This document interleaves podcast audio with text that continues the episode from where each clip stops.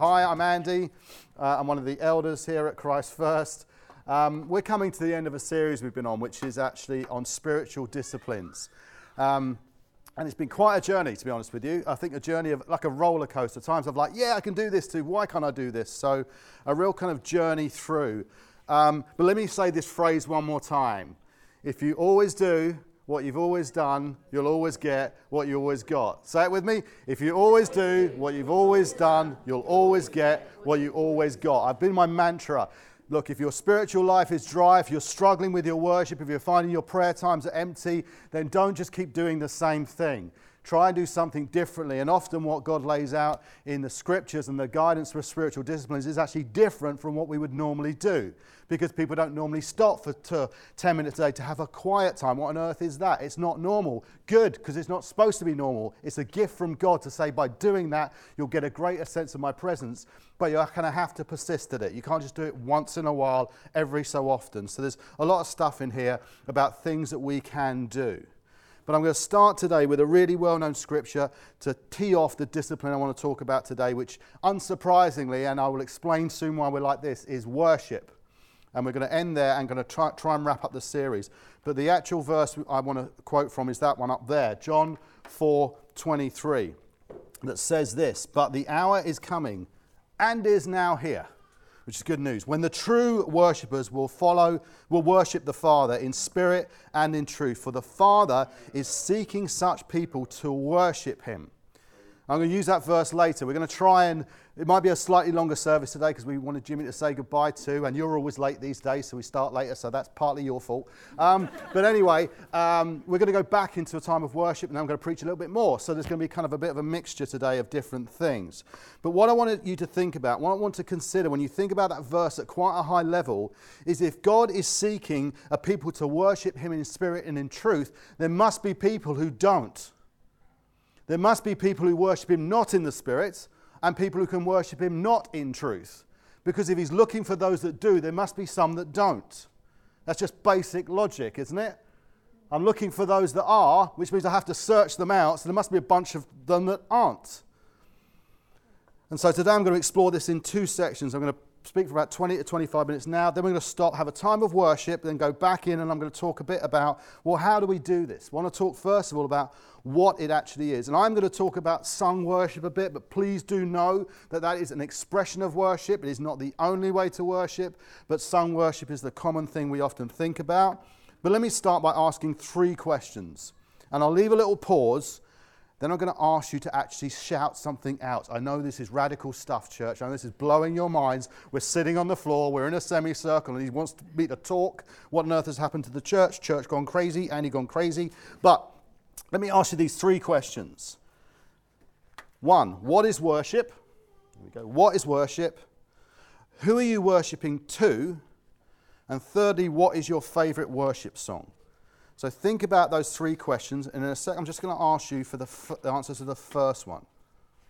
And we'll come back to the other two. So here's the risky moment when there's a deadly hush. Any, someone shout out, what do you think worship is? Praising God? God? Everything I do to the glory of God? Being in His presence? Any others? Laying down prostrate. Laying down prostrate. Okay? So there's lots of different ways of saying it. My, giving myself to Him, praising Him. Those are the sort of things that come to mind.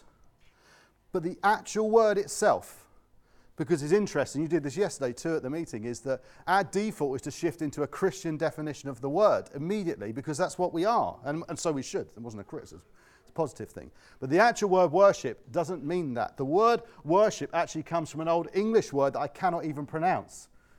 That might be skip. I have no idea how to pronounce that. I have no idea. But it's made up of two old English words to ascribe worth.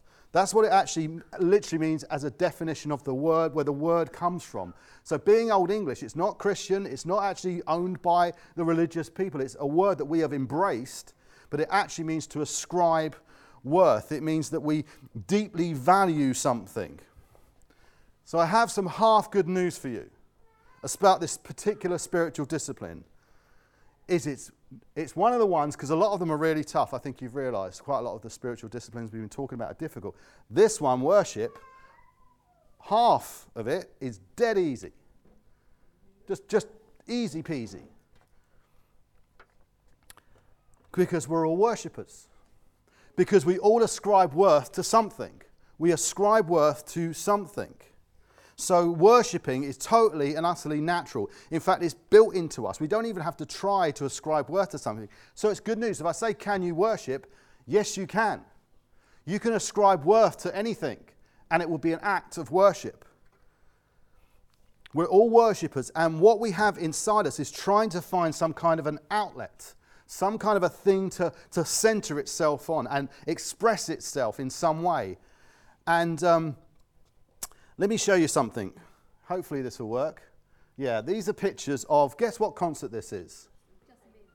No, it's older than that. Beatles. This is the concert, I think it was called Sear Park, I think it is anyway, but it's the Beatles, and people are losing their minds.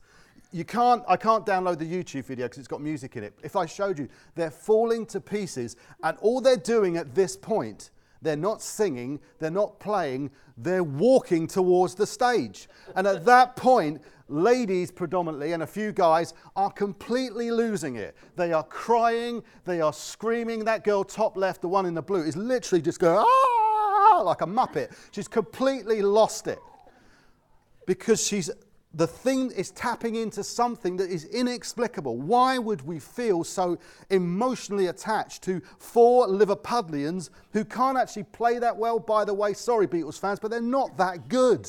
If you listen to their live gigs, I think we're better.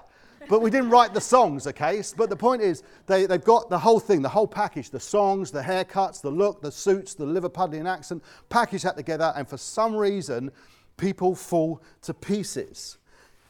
Don't blame girls, don't blame musicians, because here is Hyde Park. See if this works. England are about to score in the semi final of the World Cup. They're shooting, they're getting agitated, they're about to score, and. and we lose it. Not only did we lose it, they lost all their beer. They've gone berserk. This is a ball going into a net. This is in, they're going crazy. And actually, we lose the game, by the way. This is Croatia game. We score first, then we lose 2 1, I think it was. But I was in Portugal in Lisbon with my family, and we were in, a, we were in the middle of the city, and there was, there was a good few thousand there. And we went bonkers. Absolutely crazy. For what? A ball hitting some string suspended on some wooden posts. It is not explicable. I don't know how anyone can react like that, but let me just show you one other image. This picture was taken by Dave Abraham in my garden. on, the, on, the, on the right, you see my brother like this. I'm at the back there. There's, there's a whole bunch of people in our garden because, because what's happened at this point is it's not a goal, it's a save. Jordan Pickford saves a goal. So it didn't even go in. This is the penalty that he saved. And again, look, if you go a bit closer, there's me. That's Jerry on the sitting down, by the way, who throws a cushion. What's the point of throwing a cushion? But that red box is a cushion flying across our back garden. I've gone crazy. Um, Jessica's friend's gone mad. There's, there's Stevie on the bottom right, quite refined. Yes. But, but look at this guy. That's my son. That's Joel. He has gone loop. He's literally, and he's run down. He's running down the garden because something in him is desperately trying to find some outlet. And all of his obsession with football, all of his looking at it, he is a major football fan. In that moment, because he's a goalkeeper and a goalkeeper whose English has saved a penalty, which is very, very rare, by the way, causes him to just burst. And he starts running up the garden, completely inexplicable. What is this tapping into? What is going on? There's a book by a guy called Harold Best called Unceasing Worship, that in which he says, At this very moment, and for as long as the world endures, everybody inhabiting it is bowing down and serving something or someone an artifact, a person, an institution, a spirit. Everyone, not just the Christians, everyone's doing that. And I want to argue that mankind, created by God, is designed for worship to adore something, to that the design has been built into us, God has put it in our coding. We have a need in us to find something to express our worship, to ascribe worth to, and to adore. And I believe it's because He wants us to be drawing ourselves back towards Him. That we are separated from Him, and something in us wants to get back to something that we want to ascribe worth to, and it's Him. And it's a journey back to Him, a journey back to God. But sin has separated us from God, and we want Him back, but we're rebellious. So rather than confront our sin, most of us will just try and find something else to worship. There's a great book I've been reading called Rhythms of Grace, which I think you mentioned to me as well, which someone gave me a copy of. And uh, it's a great book. I'm only part way into it. But the guy who wrote it, Mike uh, Cosper, wrote Our worship pours out looking for a rightful home, hoping that as we devote our lives to a course or an ideal, to status or beauty, we will find a cure for the emptiness that rings so cavernously within us. These idols, not just celebrities career, money, status, even family, if we ascribe too much worth to them, they become objects of worship. And the Christians can be smug in this when we say, well, not me. I've, I've got God. I'm good. I understand worship, yeah? And we can sort of dismiss it as a risk. But Paul writes to the Romans, the Roman church, and says this for although they, he's talking about early humanity, the people who were close to God, the Israelite nation, they're talking, these people who knew God, although they knew God, they neither glorified him as God nor gave thanks to him. But their thinking became futile and their foolish hearts were darkened. Although they claimed to be wise, they became fools and exchanged the glory of the immortal God for images made to look like a mortal human being and birds and animals and reptiles. They exchanged the truth about God for a lie and they worshipped the served, created things football, career, jobs, family, money, possessions, the created things, rather than the Creator who is forever praised. Amen. So we need to heed a warning here. We need to heed a warning that although they knew God, they neither glorified Him nor gave thanks to Him. So let us remind us of what we believe. We believe that in God the Father, the creator of all things, we believe that we have been separated from Him by our sin. We believe God wants us back and wanted to find a way that we might confess that sin and that sin might be paid for, that we might regain a relationship with Him and pay for it in some way. So He creates a way. He sends his one and only Son, Jesus Christ, to be the sacrifice for sin as one who never sinned. And Jesus takes the punishment for our sin, and he will die the death. I'll get rid of that in a second. We deserve. And then three days later, he will rise again, and death will be defeated. He is resurrected, we will be too. Excuse me a second. Technology. Oh, this crazy worship setup. Look.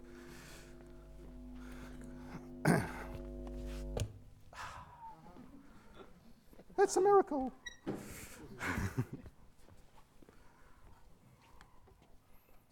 if you believe and confess with your mouth that Jesus Christ is Lord and Savior, you are saved. And then you do not have to face the judgment you deserve for every dodgy deal, cruel word, adulterous thought, adulterous act, violent outburst, every profanity, every deviancy, every dishonesty. These things will be counted against us. And yet, because of Jesus Christ, God says, believe in him, cast your sins upon him, understand that he is dying for your sin, and I will set you free from the consequences of that sin.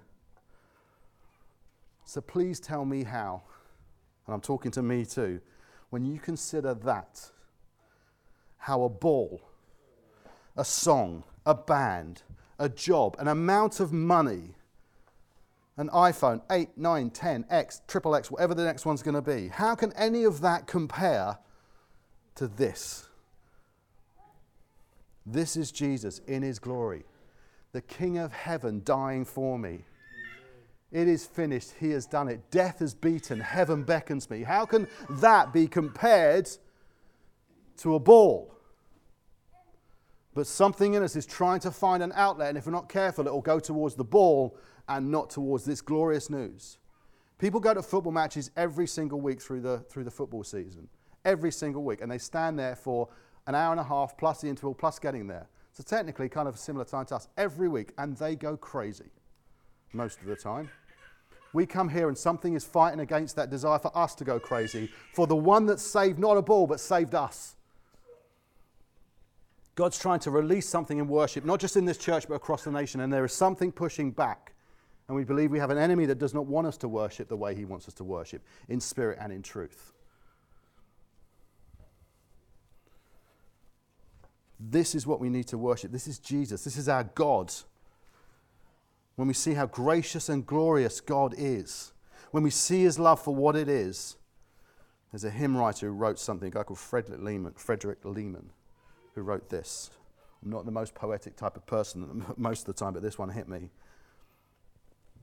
Could we with ink the ocean fill, and were the skies of parchment made, where every stalk on earth a quill, and every man a scribe by trade, to write the love of God above would drain the ocean dry, nor could the scroll contain the whole, though stretched from sky to sky. Man alive. When we understand the magnitude of who God is, how holy He is, how flawed we are, yet He chooses to love us and stretches out forgiveness before us, we should be lost in wonder. My favorite psalm probably is Psalm 8. When I look at your heavens, the work of your fingers, the moon and the stars which you have set in place, what is man that you are mindful of him, and the Son of Man that you care for him? Yet you have made him a little lower than the heavenly beings, a little lower than the angels, and crowned him with glory and honor. It's so easy to lose your wonder and amazement at who God is. We become jaded, we become tired. Something presses in and we lose that kind of excitement. I said, I believe we're in a battle often for that excitement. That's why we have the armor of God. I'm going to pray in a minute before we go back into worship for a, a, fresh revelation of just who God is. And by the Spirit, the helper that God has sent to us, that we would reignite in us the desire to not only worship and sing, but express it in many different ways. So, question two I asked you was who is worship directed to? I assume, and most of you would have thought, God, Jesus. If you said something like football, we really are in trouble. I'm assuming that you kind of went, yeah, my worship is directed towards God and towards Jesus. Just think about the third question, and I'll come back to it in a minute. What is your favorite worship song? And keep thinking of that while I deal with that question itself. When I asked what worship was, many of you might have thought about singing. And let's be clear that worship is more than singing. But, so worship can be done through silence, worship when you're in awe, just standing there like, I've stood at the top of the Rockies once, kind of went up a path, and at the end I kind of popped out onto this ledge at the, at the Rockies in Canada. I literally went, I have no words. I didn't say that because that would have meant I had words. I just stared, like in wonder, at the amazing of, of God's creation. You can worship in a response, in tears, in laughter. I don't want, but without going down that rabbit hole, because that could be a whole set of series in its own right. Singing is truly a powerful way to express worship the thing that's trying to come out of us actually can be expressed very well through singing. In fact, I would say it's incredibly, it's God's genius, music. It's something He created to allow us to express. Because listen to a football crowd. Some of the songs are a little rude. But you know, Alexis Sanchez, baby. What is that about? Based on a song by the Human League. But just singing a name out. Um, songs about referees, they're not so polite. But, but singing is kind of football crowds want to do. Every tribe on earth sings. Every tribe on earth makes music. There is no email that's gone out to tell everyone you need to do this. This has been going on forever. Everyone defaults to some kind of musical creation and singing and chanting. To sing is good, it's an incredible vehicle of divine creation that all humans use to express something. Just think about it. We sing all the time. We sing when we're excited, we sing with joy. But there's some bad news, English people dancing. dancing is also a very common expression of worship. We don't have the time to get into that too, but every tribe and every nation dances. We might be English, but we do dance. I'm not talking Morris dancing, by the way. I'm talking at weddings. We will dance. We will dance in celebration. We can do it. We do dance. We dance at birthdays. We dance at festivals. We dance at concerts. So dancing is also a very natural expression, but we have completely like wiped that out of our way of expressing worship. There's some space at the back. Feel free. Yeah, join Vivian at the back. She'll show you how. if Bethlehem was here, she'd really show you how. So we're going to go back into some musically enabled worship in a minute. I want to call it that musically enabled worship. Feel free to sing, to dance. What we're going to do is uh, we're going to worship for a little while. Yeah, we're pretty good. Worship for about 10 to 15 minutes, and I'm going to say a little bit more. Then we're going to go back into worship, which is going to be just an open time where you can come and go as you please. And as a team leaders, I pray that we're just thankful that something is stirring in us now by the Spirit that needs to get out. And it needs to get out, and we're going to give you musically enabled worship to get it out. I asked you what your favourite worship song was. I'm not going to get a shout out, it might take too long, but I wager that most of them, you say that you're worshipping to God, but when you think about the song, think about the words. Are they to God or are they about God? Think of the song you've thought of, because most will not be to God, which is the thing we thought we answered. Most of them are about God. Why? Why is that? Give thanks to the Lord, our God and King. His love endures forever. Who's that to? Give thanks to the Lord, our God and King. His love endures forever. Based on Psalm 136. That's not to God, that's to us. That's to remind us who He is. That's to remind us how good He is a lot of worship, too much about us and it's bad thing, but most of the worship seems to, needs to remind us who God is. Stuff about me and my struggles constantly being sung, which is a bit of a plague in modern worship songs, is not a good thing because it centers on, on us. But talking about us in relation to God is good because that's what most of the Psalms do. Give thanks to the Lord, our God and King. His love endures forever. It's literally like, guys, remember who we're worshiping here. Remember who we're singing about. And that's why we're in a circle semicircle. We thought about a circle, but technically a little difficult, but we'll get there, maybe, if you can get used to this. Because a lot of worship is telling us, guys, give thanks to the Lord, our God and King. His love endures forever. It is to remind us as we then gaze upward and sing about you and him and you, a lot of what we're singing is to remind ourselves because often we walk in forgetting how good He is and how great He is and how amazing He is and that He saved us. So we want to be more ready to sing to one another as well as to Him at the same time, to remind ourselves because some of us had a tough week or we've just tired. And to remind us, give thanks to the Lord, our God and King. His love endures forever. We're not actually going to sing that song, are we? But um, we'll sing some others. But think about what we're singing because sometimes we are just, we're singing, because we just stand there. And I think we've just because of this building, and great though it is, because of those bleachers, we have gone into, go on then, worship team. Off you go. You six, over to you. Don't like that one. Well, tell you what, from now on, if the worship team is poor, you're the worship team. Your fault. Because you're supposed to bring a sacrifice of praise into the house of the Lord, not these bunch of musicians. And we put a mega group on today because we've got great talent in for such a small church to give you musically enabled worship, but it's your worship. It's not theirs, it's not ours. We don't want you staring at us so much, hence why we put it like this so you can actually look a bit more at each other. Because this is wrong. If you're up there on those bleachers staring down at these six poor individuals that are now burdened with the, the trace of your worship and how you're going to feel, and frankly, if it doesn't work out, I'm off. I'm going somewhere else where the worship is more funky, bigger, better, because this isn't, this isn't what I want. Well, it isn't what we want either. We want you to come with a sacrifice of praise into the house of the Lord, and we just want to help you through these instruments to express it. Which means worship is about where you're at with God through the week. And we'll talk about that when we come back. Just want to move out of these rigid structures. Heavenly Father, I pray that as we come to worship now, Lord God, we are desperate to express something of your goodness. That we are desperate to express minimally the goodness of Jesus Christ and maximally, whatever that word is, the incredible generosity of Jesus Christ. And in between, all the blessings we have of food, comfort, shelter, clothes, heat, these things we are thankful for. That we are not desperate down on our knees. We're not living in everyday difficulties because you've given us this family, this incredible church, that incredible church that Jimmy just testified about, to support us and love us and help us through difficult times. And that's all because of you. So, the big story of Jesus, or the very personal story of your life, and how he's given you a better job than you once had, or he's helped you in the past through difficult times, or you know that he will help you in the future. I pray we're desperate to express it. And in these three songs, we find some outlets for that.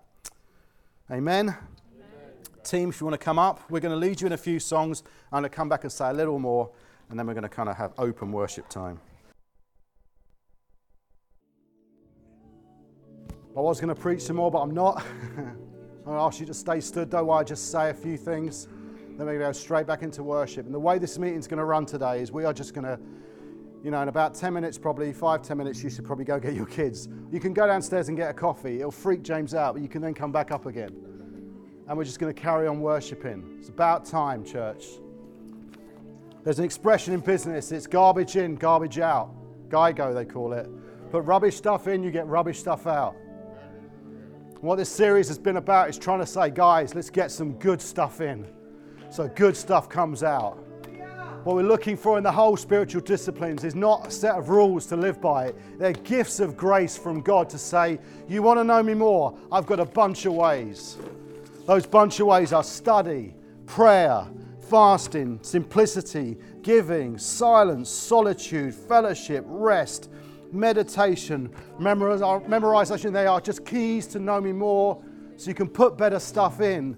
So when you come to worship, it's got to get out. And what comes out is good stuff, is adoration and declaration. They're keys to deepen our relationship with God. That's what this series has been about. It's saying, keep doing what you're doing. Your worship will be, probably be flat. If you're struggling, that is. Your prayer life might be flat. Your times here will just not satisfy your need because you're looking for a, a rock band. You're supposed to come with a sacrifice of praise because good stuff's going in and it has to find a way out. And then you see God in everything. Your week is saturated with God. You see his face in every sunrise. The colors of the morning are inside his eyes because he's beautiful. He's amazing. I pray you want to be that kind of Christian. I certainly do. I'm dancing on those drums. My arms flail around because I can't drum like this because I'm just trying to express something that is bursting out of me to be heard and to be said. Sunday morning is a place to come to let things out.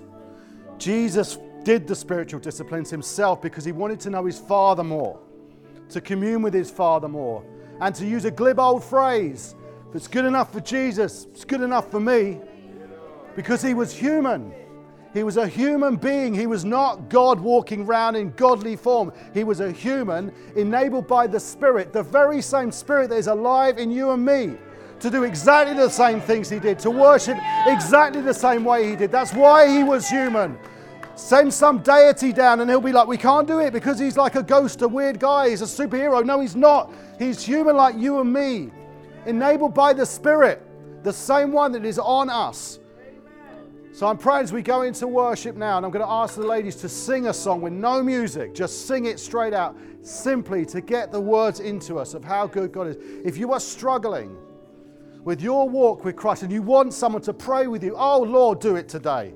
Please. There's no need to worry anymore. There's no bleachers to get past. There's just a bunch of chairs that you can kick out the way. If you're on the prayer team, put your hand up even on the team. Okay, if you're in here and you're on the team, those guys you can go to if you want, they'll pray with you. But equally, the people that are with you, we're brothers and sisters in Christ. Pray for a fresh infilling of the Spirit. Hallelujah. That'll do. Let's, we're going to ask the ladies to just sing a song for us with simple accompaniment. Then we're just going to carry on worshiping. In about, after that, in five minutes, go get your kids if they're stuck in the creche and stuff. Bring them back here. We're going to keep going for another 20 minutes because we love to play. I just want to make one thing. These guys are incredible. They're a joy to play with. They dedicate so much time to rehearsing and trying to be the best musically enabled, spirit filled worship people they can be. And we should be thankful that we've got them. But most importantly of all, from now on, do know it's over to you guys. Worship team is 100 people. Let's just enjoy it.